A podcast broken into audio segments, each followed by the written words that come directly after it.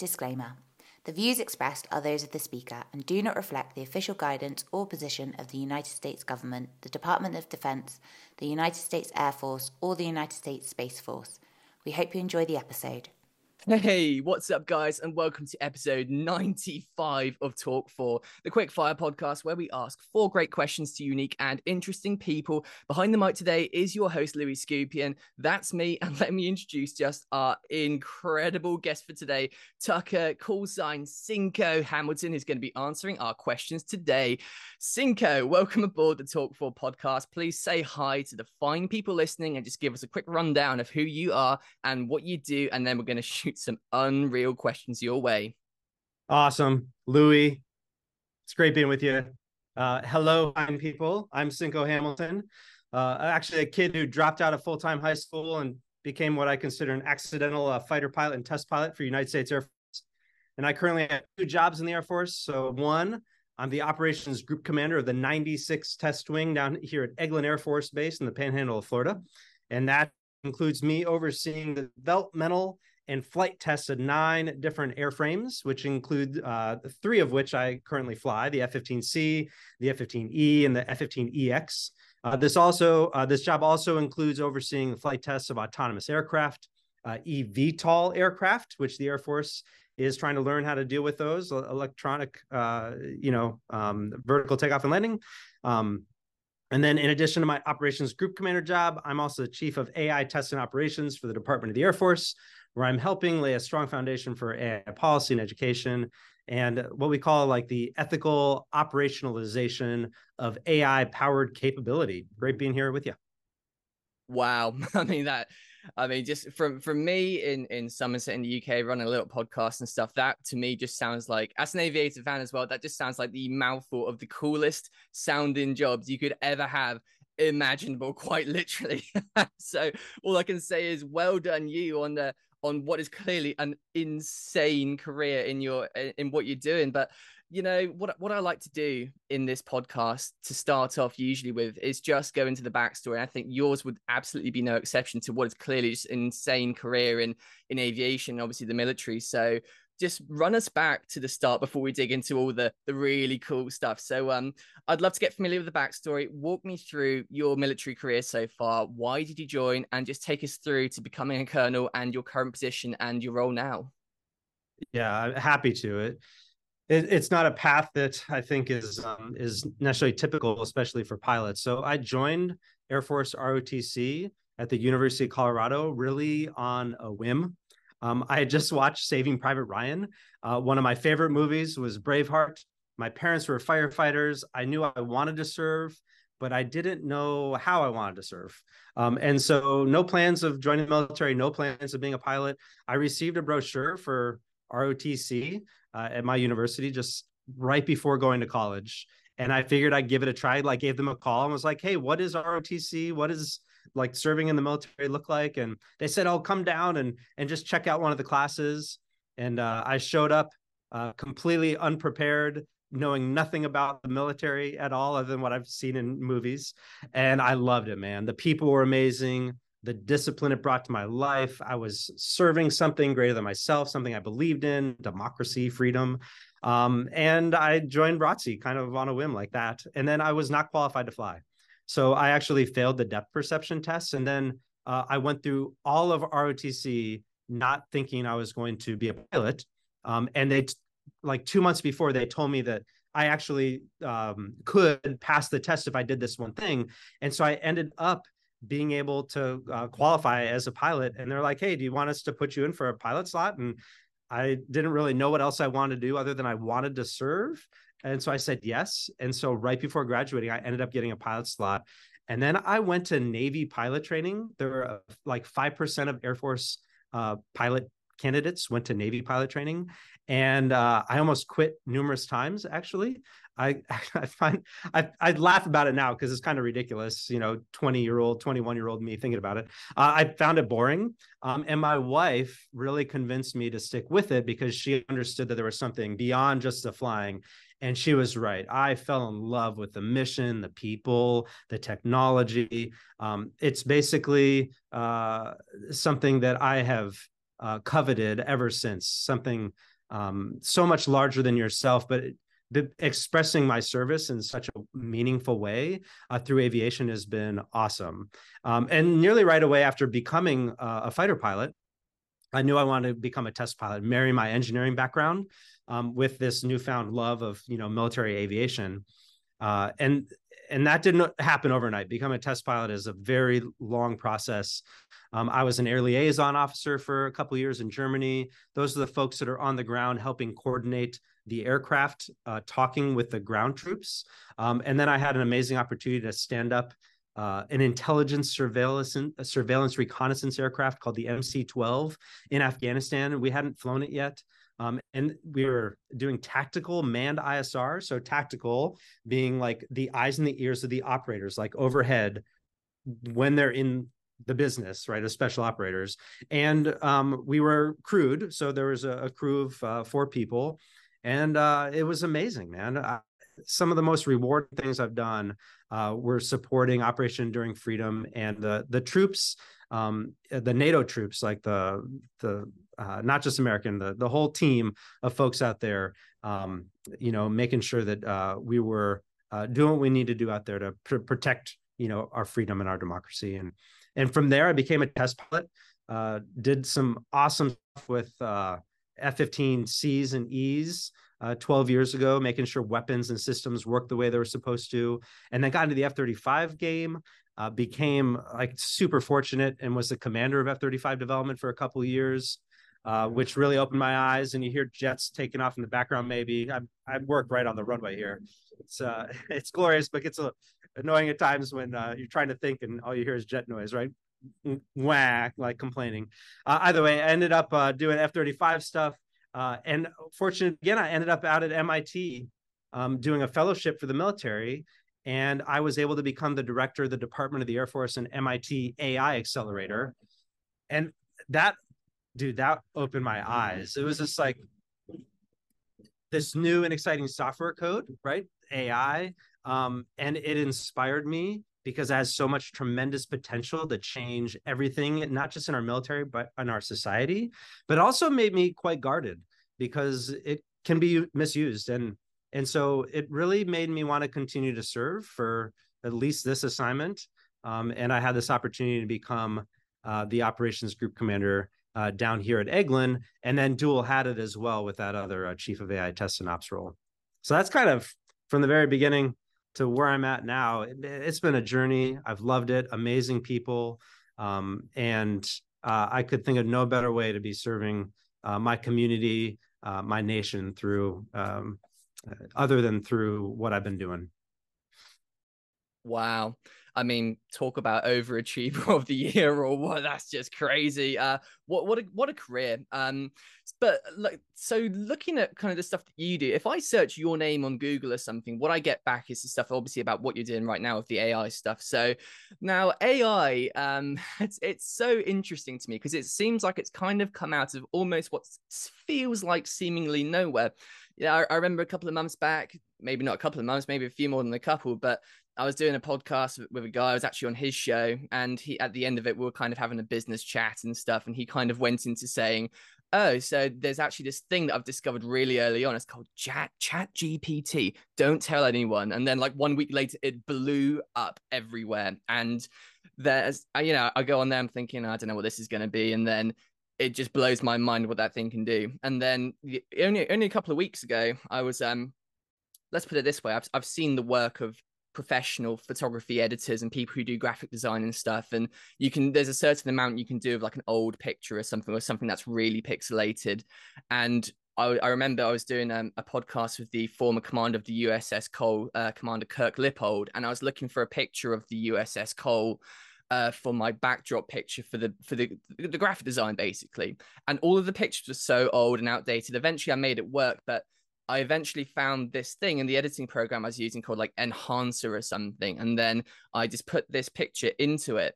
And about 15 seconds later, it popped out literally the most crystal clear, sharpest image of this old picture I'd ever seen. I just, it blows me away, but I don't understand it. So my second question was kind of leading towards like, this stuff feels like a miracle in my eyes. And a lot of people who I'm talking to about it too, they're like, yeah, I kind of, we kind of get that it exists, but we don't know what this is. So I was hoping you could kind of just run us through, like, obviously, eh, artificial intelligence.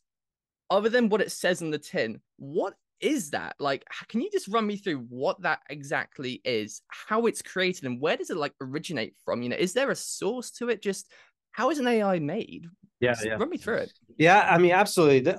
This is a, a really important question you're asking because I think one of the most important things we need to do as a society is to start understanding and learning about uh, this type of technology. Because, dude, I mean, not just what you just described about you know enhancing a photograph or whatever like it is going to revolutionize many aspects of our society so it is exciting there's amazing potential there's some things we need to be aware of uh, ultimately though ai it's been around for decades so we recently had the convergence of the algorithms that have been worked and then accessible supercomputers so you need like really really big, powerful computers. So computers have come a long, uh, a long way over the decades, and more recently, like they've actually really increased their capabilities. So you have the algorithms, you have the computers. I have my bat phone ringing in the background. That means there's an emergency airborne right now. But my staff, I think, will take care of that. Yeah, I think we're good. They picked up. Um, all right, back to back to AI, right? We have uh, flying going on in the background for me and all this other stuff. Hopefully, your listeners aren't too distracted by all that. Um, we have uh, the algorithms, we have the supercomputers, and now we have a ton of data, like loads and loads of data. So the convergence of all three of those has made AI really what it is right now. Um, and uh, AI, in kind of the simplest explanation, it's software code, right? Um, I think it's important for people to know that it is just software. Uh, AI is fairly misunderstood nowadays. Um, and so learning about it is, of course, as I mentioned, uh, super important because if you learn about it at the highest level, it is going to demystify it and keep you and your listeners, everyone, from catastrophizing our AI enabled future. Um, as I love to tell folks, AI is not magic, it is math. Uh, so you always hear the term black box, um, and people have used like the AI as a black box. And this is a narrowly dis- uh, description, this a narrow description of certain aspects of AI. But AI is not magic.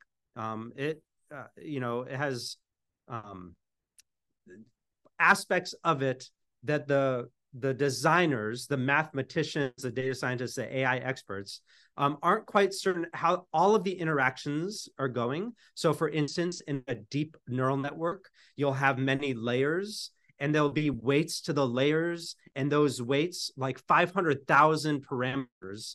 And the, the AI experts may know how all of the weights are situated in order to give an output. So that is probably super confusing what I'm describing.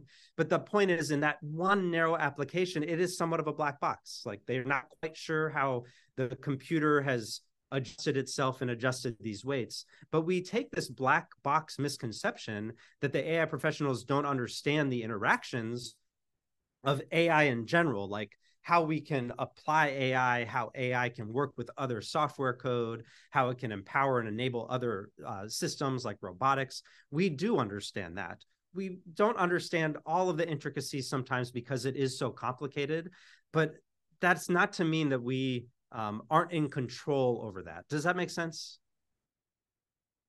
Mm, it does. Yeah, but I mean, it's it it feels like it's it's one of those things, isn't it? It's so kind of like how do I explain it? It feels so new, all of it. And it feels so kind of like we're still trying to grasp it, aren't we? That's like where we're at with it, of kind of trying to understand like what this thing is, especially from like a society standpoint. I mean, look at all the businesses nowadays uh, integrating AI into their stuff, even from customer service to even me. I'm I'm doing bits and bobs of AI. It, it speeds things up, but the whole like the, the process of making it and stuff that's what kind of baffles me a bit. I mean who do you have to be to to develop it? Well right and i mean honestly it's becoming easier to develop some of it. The algorithms aren't that that advanced. Like it's not the most advanced math ever. Um it's like vectored math uh in combination with a number of um, approaches to uh you know ca- characterizing and categorizing uh, certain code and data sets in a, in a certain way. Um, I mean, I think you're going to find that it is fairly accessible to create your own AI algorithm, if you will. What's harder is sometimes having access to the right supercomputers, having the uh, right access to data sets. And when we talk about like the data set, like loads of data, you're talking about lots of data. Um, okay, so let me give um, let me give a few other thoughts regarding like basic AI stuff. So one, all of those things to say the black box and AI, we do understand how to write AI code. We understand what's going on for the most part. Maybe not all those intricate interactions, but for the most part, we can put guardrails around it. Um, and it's important for people to know, like, you know, for instance, Uber's AI software code that allows, you know, riders to be matched with drivers is not going to all of a sudden become sentient and take over the world right? It's a mathematical impossibility. Like ai is just this software code. Um, and it's what, what we call deterministic software pardon me it's unlike deterministic software code. So deterministic software is rules based software. Um, you take your input you apply some repeatable code and you get a measurable consistent output. So it's kind of like the equation 2 plus 2 is 4 2 plus 2 is always 4 you know it never changes. So providing one input to software code will always provide a specific and knowable output. That is deterministic software and that is not ai artificial intelligence. Um, it's the the opposite of that deterministic code is ai or what we really are talking about is machine learning. So um, when i say machine learning uh, we're really talking about ai that's what our society is really talking about. Um, and uh, machine learning is is code that's learning from the data and the guardrails that you give it. So it's not just going out and doing its own thing. Um, and so, for instance, if you feed a machine learning or AI, I'll just use AI because that's what people use, but we're talking machine learning. If I um, if I feed a machine learning algorithm a picture of a dog and I label it a picture of a dog, and then I feed it 10 million pictures of a dog and 5 million pictures that are not dogs, and tell the software which one is which, um, based on the initial software code, um, the AI is learning um, mathematical characteristics of those pictures. So it's starting to realize like, and it, it's down to the pixel. So it's just putting like mathematical numbers to aspects of a picture to categorize basically what a dog is and what not a dog is. And the end state is being able to give it a picture of anything and let you tell if it if it's a dog or not. So in its a way, uh, in a in a way, it's a super fancy autocomplete. So it can do things with pictures and videos and words. It just uh, like predicting though, um, like what the so in instance the uh, enhancement that you talked about earlier. It takes a photo and it enhances. It's predicting. It's just a prediction, so it's not necessarily real. It's predicting what it thinks that picture would look like if it were enhanced, right? And ChatGPT is is actually very similar. It is a really fancy autocomplete. It's predicting what the next most likely word should be after you put in another set of words. But it's not thinking and learning the way that you and I think and learn. It's all just math, the way that it's doing it.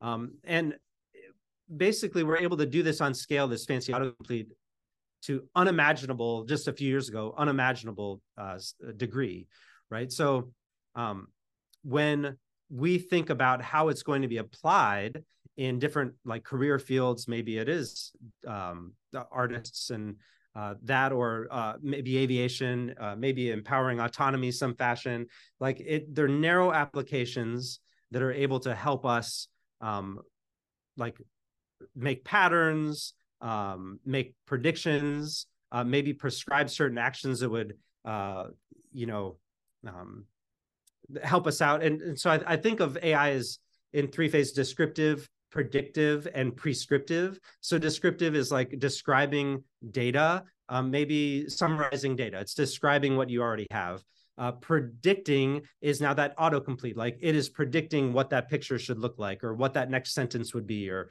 in ChatGPT, like what the next few paragraphs may be. Um, it's predicting, or pres- prescribing is now taking it to the next degree and saying, okay, well, this aircraft, we're uh, now going to prescribe what it should do in a situation in order to um, maintain its objective. So it's going to prescribe certain inputs into the system. Um, and so that's the stuff we're looking at here is figuring out like how do we use AI, being eyes wide open? How do we use AI to help us um, with some type of objective that we may have in aviation? A lot of that is like basic station keeping of an aircraft and really um, uh, aspects of flying uh, that the the human can ultimately lean on. So think of uncrewed and crewed teaming. Like how does a human lean on an uh, say an uncrewed vehicle off its wing, or how does a human rely on some type of AI powered capability inside the cockpit to help optimize performance of the entire system of systems? Does that does that all make sense too? That does make sense to me. Yeah, that's a really good explanation, and um, that's definitely cleared up a lot of the grey area for me as well. I think, but so kind of listening to you, so obviously, like I mentioned, the the whole AI thing to me feels like it's very new, it's very advanced and stuff. But from kind of listening to how you're describing it, obviously not to kind of diminish it at all, but it sounds quite simple in its actions. So, out of just interest, like in your opinion where in a light in like a human's life cycle for example where is this thing right now in its kind of potential? Like are we in ai infancy? Like is it just out the womb? Is it kind of like teenage years? Like whereabouts is this and how far is this going to develop over the next foreseeable do you think? Yeah.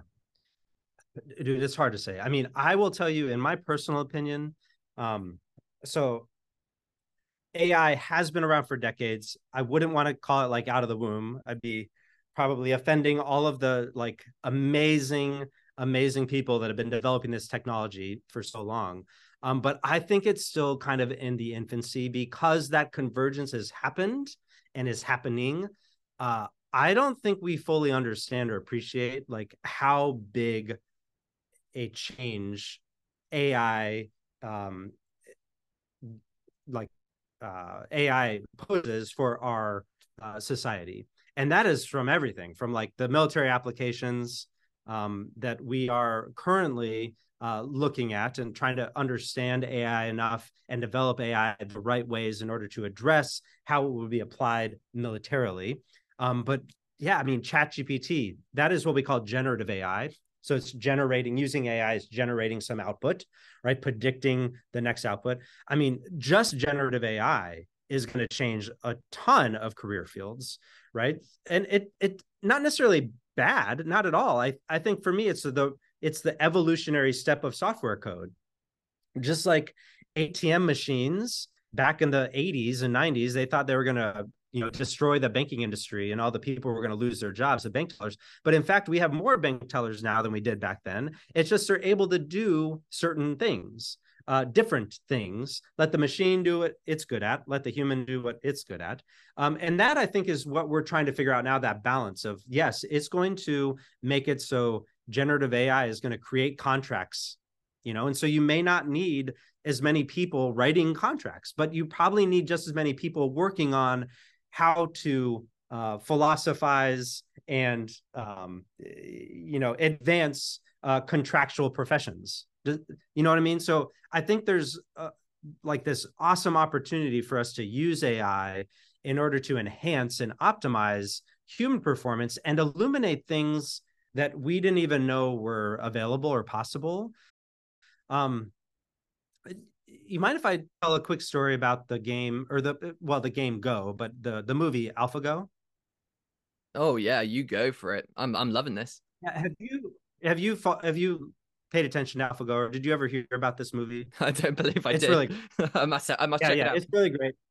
I'm gonna go ruin it, you know, because I'll t- tell you the punchline. It's a, uh, a documentary um, about the um, AlphaGo, which is an AI system playing the game of Go and the world champion, uh, you know, Go players. Um, and specifically, Alpha is about uh, uh, a computer playing Lee Sedol, who is a South Korean champion at Go.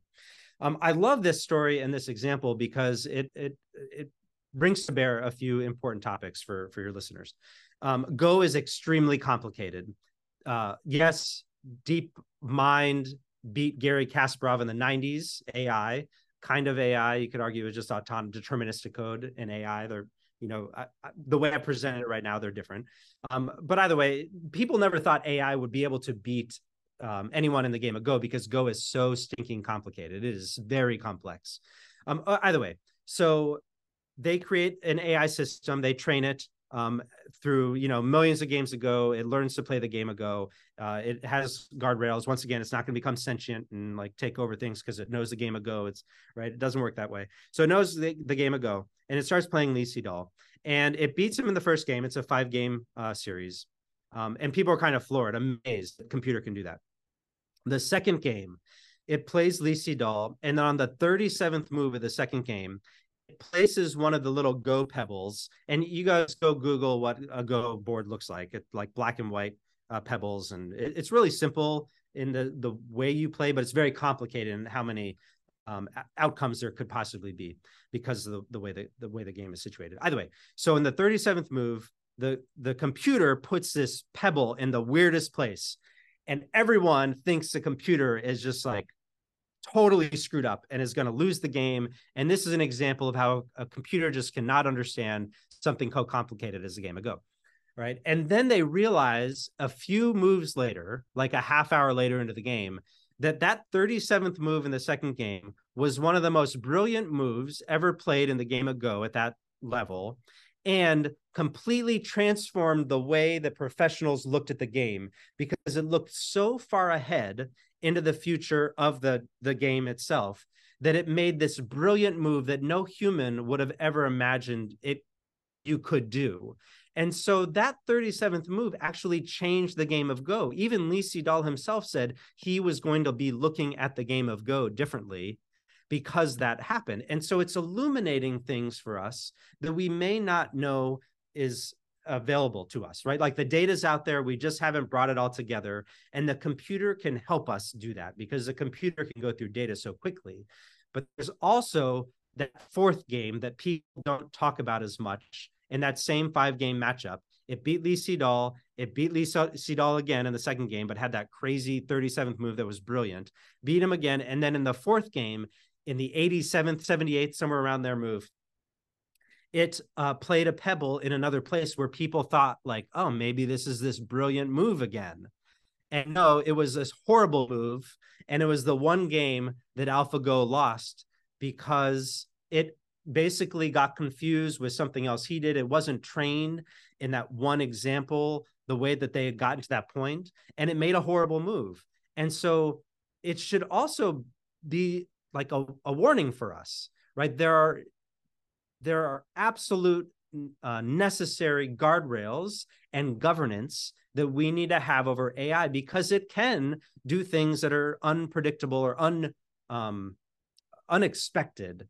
And the same is true for ChatGPT, right? We've seen all those examples um, of, you know, like at the very beginning, I think if you asked ChatGPT how many people lived on Mars, it would give you a non-zero answer well, why? Because it was trained on the internet, and on the internet, all the all the data on the internet, and on the internet, there's wonderful examples of people living on Mars, like from fiction, right? But it doesn't know science fiction from fiction. It it just knows the data that it's given, right? So that AlphaGo story I always love because it shows the potential and it shows the pitfall that we need to be eyes wide open for as we, you know, develop it now for uh, applications and especially in the military for like aviation applications and military applications. Mm, wow, really interesting stuff, and it's interesting listening to this because it's it just kind of to me it's it's fascinating how it's obviously incredible what humans are doing in the development of this thing, but it's also amazing how it's also surprising us with the things that it can do. Something I something I kind of wanted to touch on as well before we move on to kind of like the third and fourth question. Um, so kind of on scenarios with ai and stuff and it's surprising us with different things. A little story i heard um the other day i think so someone uh, had asked like an ai to make i think it was 75 bucks. By the way i love saying bucks it's a uk guy that just that that that sets me on fire. Um so i wanted to go and trade stocks but then it found it couldn't like access the trading platform or something because it had the anti ai anti bot stuff measures inside of it. So what does it do? It goes to like a freelance platform or something and gets in contact with some guy and kind of says i need you to help me basically get into this platform so i can trade stocks. Then the guy who's the freelancer he says it's going to pay him basically. And the freelancer gets a bit suspicious. It's like why would i why would i do this? kind of thing. And then he i think he asks asks this thing are you an AI? And then it answers no. And I think that's really interesting because when they looked in its internal logs, it said something, I think along the lines of like it needed to lie to the human because humans would be biased against AI and wouldn't help it, for example, if they knew what it really was, for example. And that's what it logged. But that kind of got me thinking a little bit along the lines of like, if it's capable of lying, what's to stop it from kind of learning to lie to the human? Obviously, that's running the experiment too, and changing like its data logs so that it can ultimately accomplish its mission. So, kind of, what are like the guidelines around something like that, and how far, how how scary can it be in its worst situation? Do you think? Well, I think it depends um, on how it's trained, um, what its software code is. Like you, you can put guardrails up that would make it so that it would not do those things that it would not try to um like there there's a there's an optimization problem that we could talk about like a match um between like giving it a reward function. Man there's a great book um that oh what was it? You look like a thing and i love you?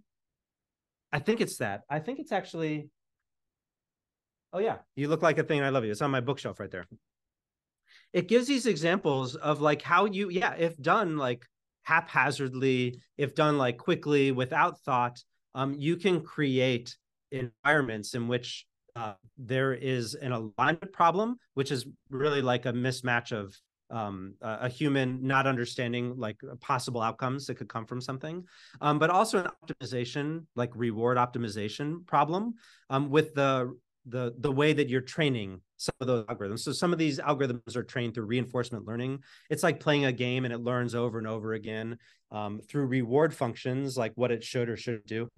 And in that book, you are you look like a thing, and I love you. It's great the way that she she's hilarious author, um, but the way she she describes it is there was a um, a hallway uh, that splits into a Y, and the and this all like in simulation right? Just a computer game basically. And you're supposed to uh, train an ai algorithm or the ai algorithm was was learning to make people go down one side of the hallway right? And so it it would learn after and this is a little complicated um, with the idea of like it learning 10,000 a million times. Like it doesn't know the rules at the beginning.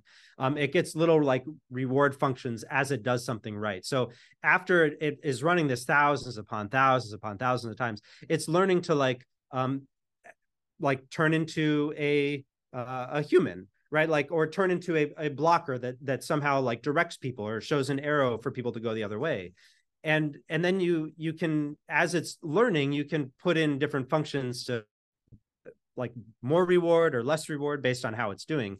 And in one of the examples she uses in the book like the robot starts killing the people that go down the wrong hallway.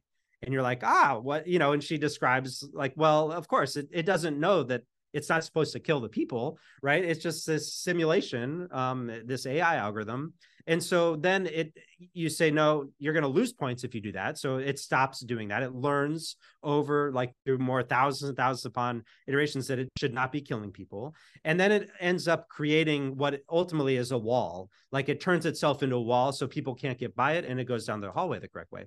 Um so that's just an example like this optimization problem.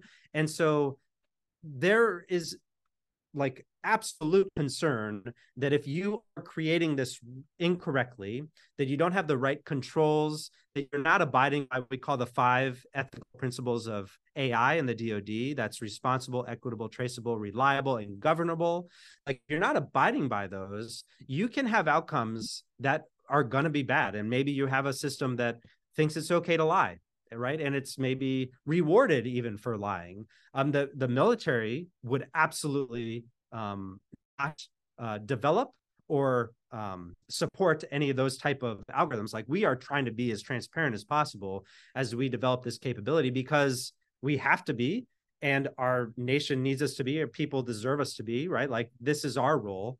Um, so yeah, you pick on something though that I think uh, we need to be eyes wide open on, but we also need to realize it's not like unsurmountable. Like we just need to govern the technology correctly. We need to have our lawmakers understand it enough so that we can start putting in protections so our consumers and our society aren't hurt by nefarious actors. And and I will like to say that's a true that's true for all technology, right? Like at times AI is this unknown and people are confused about it because they don't know what they're told other than dystopian storytelling coming out of Hollywood. Right. So they don't know.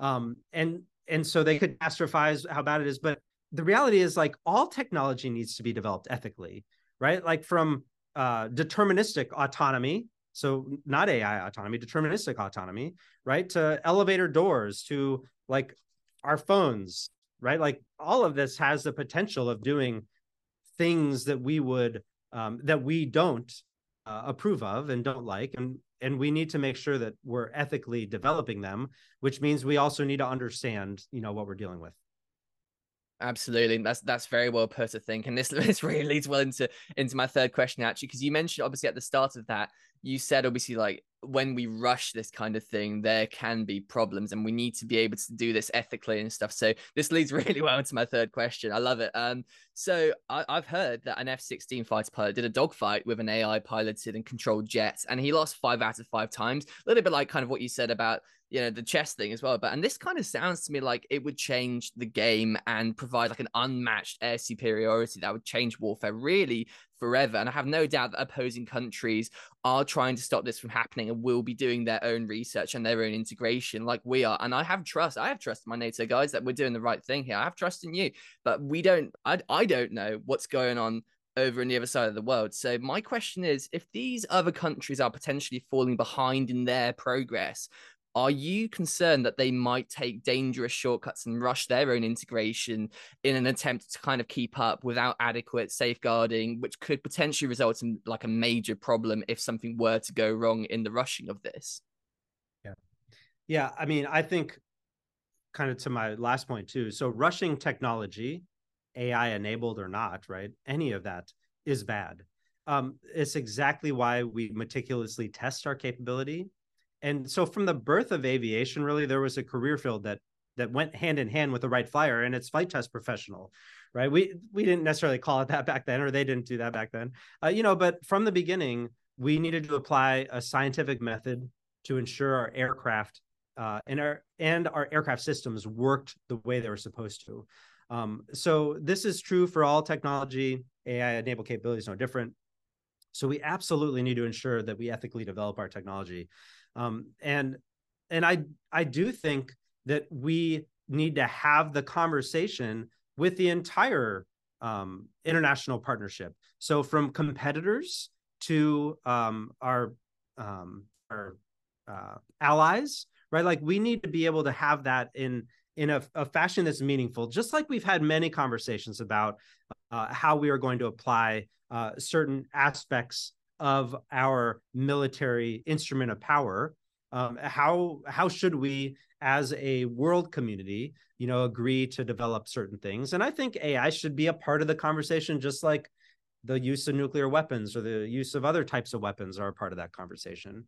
Um, i do think that ai in the cockpit um, is pretty uh, pretty awesome opportunity right um so i think there's one that's in the cockpit and then one that is in another cockpit maybe like in an uncrewed cockpit and those are um equally in my mind interesting and not to be like i'm not too worried about um that and i can kind of explain um why at least the way that we're developing it but the thing you referred to was um the darpa dogfight so DARPA Alpha Dogfight. That's right, Alpha Dogfight. DARPA Alpha Dogfight. Uh, it, we are using AI in a it was a game, right? It was learning how to dogfight in a simulation, and we were optimizing performance, um, which was great. We we proved just like they proved in the game of Go, and like they prove in other games that it can play a game, right? It can learn and play a game. But how do we translate that um, and go from the philosophy concept to form in actual aviation? Is pretty awesome opportunity. Um, so, and I'm I'm happy to to jump into that a little bit right now. Um, I think aviation uh, is ripe, as with many parts of our society, um, for AI enabled autonomy to help optimize the performance of the pilot. Um, that can go from training. Um, that can actually go from before training and like identifying the people that are, you know, um, different skill sets uh, that um, a human could have that would make them really good at at managing the battle space, right? Um, so it can help with that, but you don't want to have it just do it on its own. As we've seen with AI, have you read about like AI trying to hire people for I think it was Google or some company, you know, years ago, and and the company rightfully was like didn't use it and and showed the world transparently like, hey, if we had used it, it would have been sexist and racist and because it it was being trained the wrong way, right? So this is where the human needs to have the oversight. The human needs to be interacting with the technology, understanding it enough and interacting to oversee, to allow it to really optimize.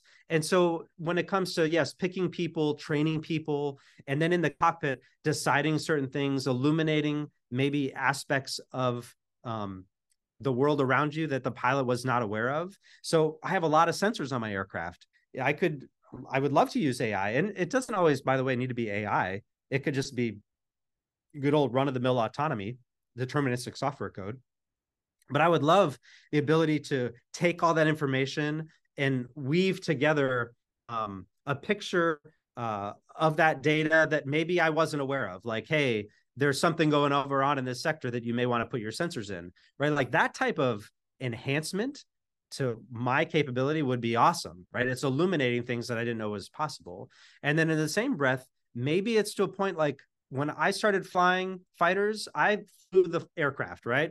I was controlling it completely with a stick and with my throttles. Well, in the F 35, I would oftentimes take off and turn my auto throttles on and my turn my autopilot on because it was super fancy and they were helpful, right? And so now my head was no longer like having to fly as much. Now I was not having to do that because the computer was doing that, and I was able to manage the airspace, uh, the like the touch in front of me and all that, right? So this is like the next step of aviation is well, yeah, let's maybe give some of that basic control to a computer to optimize and and to get me in the right orbit and to you know right formation and to do some of those tasks well i now focus on what a human is good at right and so that right there is i think the opportunity um, that ai really presents us and we also need to be mindful of um, how that autonomy is um, going to uh, it, it's going to be a challenge as adversaries, competitors, other people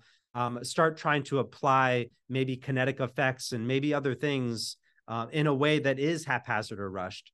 And so we we need to be ready to always stand by our principles, um, but still be able to counter any type of threat that is uh, you know developed um, and being deployed um, in in let's just bad ways.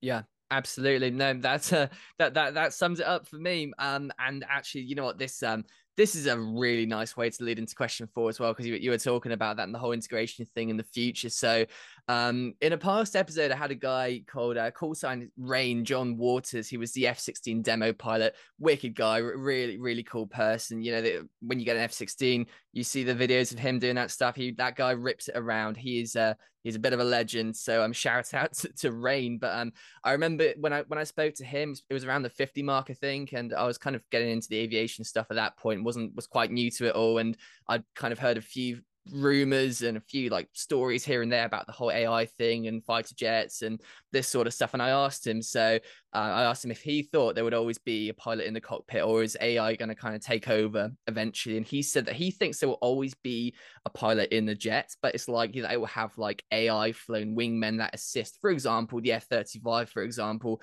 I want to ask you the same question. So, do you think we will always have need for human fighter pilots in the sky, or is the future probably going to be in AI stuff?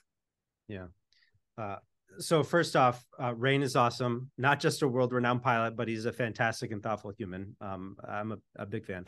Um, it's hard to say how aviation and our society for that matter you know will look in the coming years um, but what i do think rain is hitting on and i completely agree with is that uh, human machine teaming is where it's going to be at i just don't know where that human is going to be sitting um, i do think there's a world where um, the human may not be in a, the fighter aircraft all the way out front um, and maybe that looks like an F 35 initially with uncrewed wingmen. I mean, this is all philosophical at this point. Um, you know, but that idea of like, yes, we could have uncrewed systems where you have a fighter pilot like monitoring, managing that. Um, but then what's to say that that operator can't fall back into like a Wedgetail or E7 or couldn't fall back into some type of operations center or you know, be on the ground somewhere, be on a boat somewhere. You know, like that operator may over time um, kind of be transported uh, to a different location and not in a cockpit. And I could see, I mean, in my personal opinion, yeah, I could see a future where you have more um, separation between uncrewed systems and their human controller. Um, I think we need to be mindful of how autonomy and that's autonomy and AI enabled autonomy, but just autonomy in general, how autonomy is going to play out in our battle space and what that will look like. Um, because I'm I'm very uh, watchful of what's going on with um, the the war between Russia and Ukraine right now, and I think that's very educational for all of us to be aware of like how that conflict has been unfolding and where autonomy plays in that conflict and how that should be informing you know our approach to um, these type of systems and countering the t- some of the systems that we're that we're seeing. Um, but kind of more specific to your question i i do think that uh, we're going to have to figure out how to get the crewed uncrewed thing correct and it's going to take some time. So I don't think in the foreseeable future you're going to be taking a pilot out of the immediate of uncrewed vehicles. I mean, right now we're figuring out how crewed and uncrewed go together, right? Like how how does a human because I can create an autonomous system that fly my wing. I don't need even AI to do that. Um, you know, and I can go tell it to maybe do very narrow uh, missions. Once again not even ai enabled but just autonomous. And now you can bring in ai and maybe it starts doing some predictions or prescriptions of what it should do. You give it a loose like hey go do this and it's going to go try to do a mission set up somehow in that scenario. Um, i think we're still figuring out those interactions right? Like what does that type of relationship look like? Um, what does governance look like in that scenario? So one reason uh, down here at Eglin, we're developing uh, AI enabled autonomy too. Like we are doing that with the XQ58 program. I don't have a picture of it, but people can go Google it. Uh, it's a really great, um, uh, like test bed, if you will, as we're trying to figure out what does that look like. And so when you have semi-autonomous flying, there's an operator on the ground controlling the aircraft. It, they technically don't have to be on the ground; they could be in another cockpit, and they're they're controlling like how it flies. So, you know, it is the the throttles and the stick, uh, but from far away. Autonomous flying is what you'd imagine when we lose contact with our one of our drones, right? It it knows it's not being controlled by a human, and so it flies a predetermined, deterministic, predetermined like orbit. Maybe it goes back and lands. You know, it does things like that. That's autonomous. And now there's the next level, which is the AI agent autonomy, which is now the AI agent deciding how it's going to do certain things. So when autonomous drone loses contact with the ground operator, it knows like this is a throttle setting, this is the airspeed, speed, these are the bank angles I'm going to fly. Well, an AI enabled autonomy is actually knowing it's supposed to do a mission and it has to figure out how to do that mission. So that's the AI agent like doing that mission. So we're trying to figure out what once again what does that look like? And when we're developing, how we make sure that that drone isn't going to do something crazy is we basically make it so if it asks for too much, so maybe it asks for the, this AI agent, right? Think, think about it in that sense. If it asks for like 90 degrees of bank, but you only want the AI agent to be able to fly 60 degrees of bank, it'll immediately turn off the AI agent, right? It's completely protected from that system doing anything like beyond what you as a human put into it. Those are the guardrails that we're talking about. So we're right now figuring out what do those guardrails look like? How do we um, ensure that that type of autonomy, as it's flying on a wing, is going to be one doing no harm, right, and then doesn't interfere with the mission by doing, uh, you know, something that we really don't want it to, like flying upside down and backwards, you know, like things that were like well, that's just confusing it's confusing us, the operators, of what it's doing. So we want to do anything like that, and then we want it to be able to do its mission. Um, and so I think that type of approach to this testing is absolutely necessary.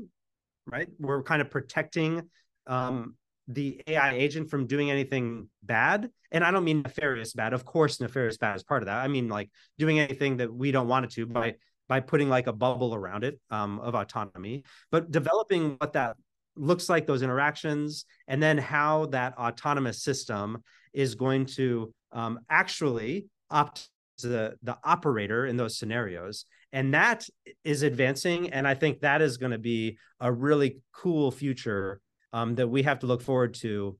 And and now the pilot being taken out of that i don't once again, I don't foresee that happening anytime soon because we still have a lot of work to do to get us to a point where we have the justified confidence in the system that it is going to perform the way that we want it to, as well as you know sharing the right data to uh, um, you know the rest of the the the network, if you will, that's connected into our systems.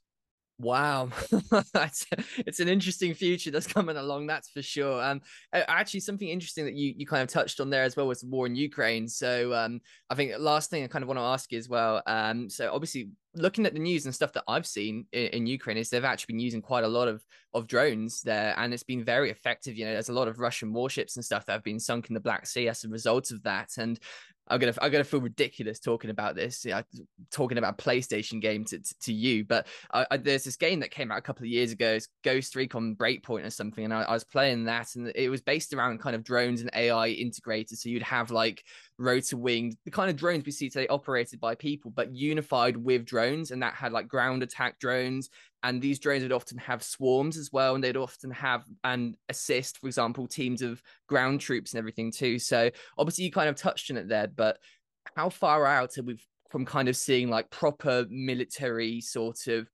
combining of drone ai and it's you know that's going to be the thing? Like how far out do you think that kind of thing really is now yeah I I so I won't, Louis. I won't go into specifics about like how far out we are on doing things or certain capability that we do or don't have with regarding to autonomy. Um, I I will tell you, you know, beyond the XQ58 like work that we were doing that I kind of alluded to um, earlier. I'll tell you, like, this is uh, our future. Like we need to understand as a society, as a military, as a world right? That autonomous capability, and I'm not even talking about AI enabled. I'm just talking about like good old run of the mill deterministic autonomy. Um, and then on top of that, AI enabled autonomy. But autonomous capability um, is going to be a part of our battle space from here on out, right? It once again has amazing potential. It is uh, also something that we need to understand more fully, um, not just the technical aspects, because we the technical aspects of uh, the quadcopter drones, like that's pretty well known. But the other aspects of it, like, is it morally like all right for these drones to have kinetic effects? Right. That is a philosophical, you know, conversation that we need to have. Um, I will tell you that what's super important is our partnerships right? Like if we really want to address this autonomous future that we're kind of moving into now, we've got to work together with our partners we need to work together with not just our international partners, which is super important, but I mean like our industry partners, our academic partners, our competitors, right? Like we need to figure out um, what this is going to look like uh, in a very collaborative, as much as we can be collaborative fashion, uh, because there's a lot of conversations to be had about what does warfare look like in 10 years. Um, and I think that we have to do that now because uh, we're recognizing that this technology uh, has certain potential uh, that we need uh, to know how to um, use or not use, uh, how to apply in certain situations. And I I fear that we're not doing enough in like really uh, as a society. So we're doing a lot in the military and trying to drive those conversations, be transparent with the way we're approaching it. I'm just saying, as a society, I don't think we're doing enough in fully uh, grasping the realities of that future and then having the discussions about how to best shape that future for the sake of humanity right so really um, really important question that you're that you're raising because i too as a spectator watching what is unfolding am like man uh, there's we need to figure out like how is swarming uavs going to be a part of our future battle space right and um i think that what what i'm watching on you know the news and everything else that's going on makes me realize that it's a conversation that we absolutely have to have Damn. Well, I think I think that's a good way to finish out there, right there. Um, well, I mean, look, that's been the four questions for today. Obviously, this has been an amazing chat. I've learned a hell of a, lot. But uh, before we wrap this up, it's time for what I like to call the shameless plug. So, Cinco, feel free to take a minute and promote anything that you're working on your social media, anything you want people to take a look at, or just something that you believe in or you feel people need to uh, go and have a read up on or something. Yeah. Well, Louis, it was it was great being with you it was an honor to be able to share my my biased perspective um, you know something that i've grown passionate about. Um, and so my shameless plug um, i think i would say a, a couple words here. One would be for your listeners to go learn about ai to demystify ai it's not magic. It is math right? Um, two we need people to serve. And I don't mean in the military. Like I mentioned in the beginning, I knew I wanted to serve. I didn't know how, right? But I knew that that that was just going to be a part of how I live my life. And it doesn't need to be like full-time service, but I'm we need people to serve. Please serve your city, serve uh, your nation, right? And that may be in the military, that may be in a nonprofit, may be in a church, that may be in, you know, the Red Cross. Like you don't know. Maybe it's just giving blood. Maybe it's just helping out some students at your school. But, but this whole future, like this kind of unknown autonomy battle space that I just was, you know, talking about, and like cool things, but also maybe some scary things. Um, I think a lot of it is put in perspective when we um, understand the humanity of the person around us, right?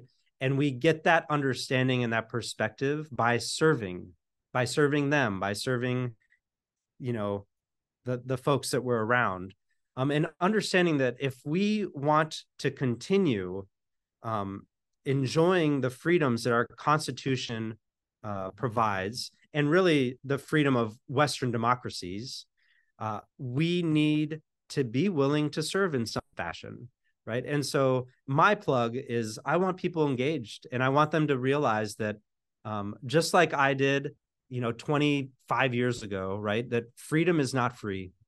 Um, and uh, service like at the end of saving private ryan it, like like i said this it was hugely impactful right? Like we have been given something that we cannot abdicate our responsibility to freedom uh, by being distracted by other things. We need to go serve.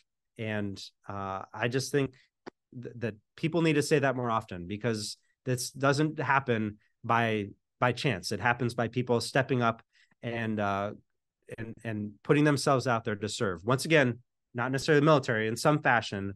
Uh, go learn and serve the people that uh, that you're around.